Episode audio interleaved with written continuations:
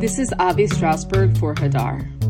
If our breath was light, flickering our way toward clarity. What if your breath was light? What if you could lie in a dark room, each shape indistinguishable from the next, and your body could generate the light necessary to illuminate a room? 16 year old Anne Makosinski believed it was possible.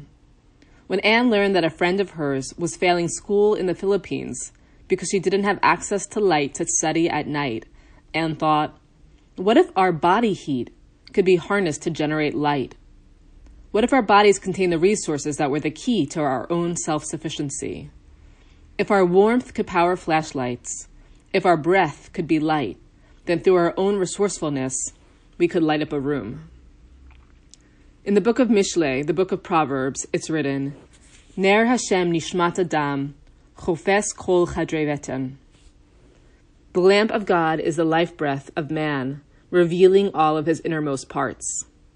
This verse reflects God's ability to penetrate within us, to reveal that which is concealed, and yet, quite literally, it means that our bodies, our souls, are light. In what way are we light? Light is no stranger to Hasidic texts the upper lights, the lower lights, the internal and the external. In Likutei Moharan, Rabbi Nachman of Breslov writes, Ki ish ha-Yisraeli צריך תמיד להסתכל בהשכל של כל דבר, ולקשר עצמו אל החוכמה והשכל שיש בכל דבר, כדי שיאיר לו השכל שיש בכל דבר, להתקרב להשם יתברך על ידי אותו הדבר. כי השכל הוא אור גדול ומאיר לו בכל דרכיו, כמו שכתוב, חוכמת אדם תאיר פניו.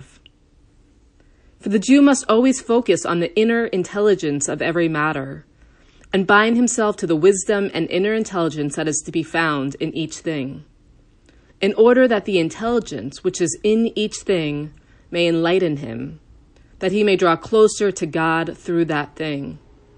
For the inner intelligence is a great light that shines for a person in all his ways, as it is written, a person's wisdom causes his face to shine. According to Kohelet, the book of Ecclesiastes, the wisdom of a person lights up her face. In what way are we light? Our understanding is our light.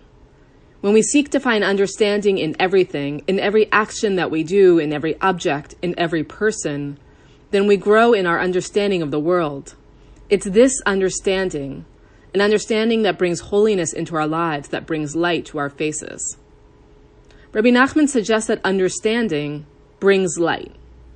But it also works the other way around. Light brings with it understanding.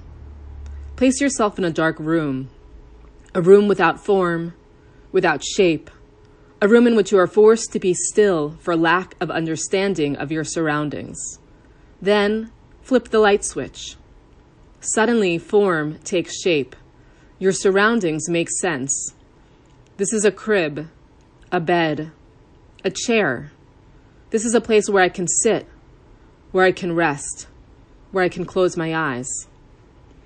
Light brings understanding and an ability to make sense of one's surroundings and to chart a path forward. I remember when each of my children, babies verging on toddlers, discovered their ability to create light. That realization of a light switch on the wall the ability to flood a dark room with light and to reveal that which is within. Why is it that babies are fascinated with light switches, flicking them on and off, on and off, dark then light, light then dark? It goes back to self sufficiency. To think that a child, dependent upon everyone around them for help, suddenly discovers the power to create light. That their small bodies are capable of bringing this kind of shift into the world. Yet we don't always have the ability to bring light into the world. Some of us may find ourselves in places that are off the grid, forced to operate within the bounds of nature, enjoying light with the sun and adjusting to darkness in its absence. Then there's metaphoric darkness. At moments, we may feel as if we are in a darkened room without the ability to feel our way forward. There may be questions that we can't answer, comprehension beyond our understanding. Should we take that job? should we stay in this relationship? How should we handle the latest voicemail, email, conversation that's left us at a loss? We find ourselves stuck waiting for someone else to turn on the light with no light forthcoming. But what if our breath was light? What if we could create the light necessary to light up the room, to find our answers to our questions, to chart a way forward?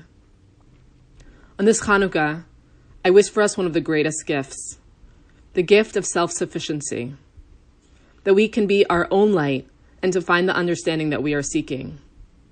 In Anne Makosinski's words, as long as you are alive, you can produce some light. This year, may our breath be light. And in the moments when that's not enough, may the lights of Hanukkah give us a boost.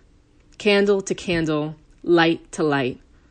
Just as one candle lights another, may we have loved ones, friends, family, and colleagues who can help us toward understanding when we find ourselves in the dark.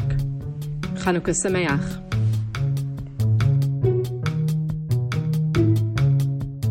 Thank you for listening to our weekly Divrei Torah. To see more from our archive, please visit hadar.org/torah.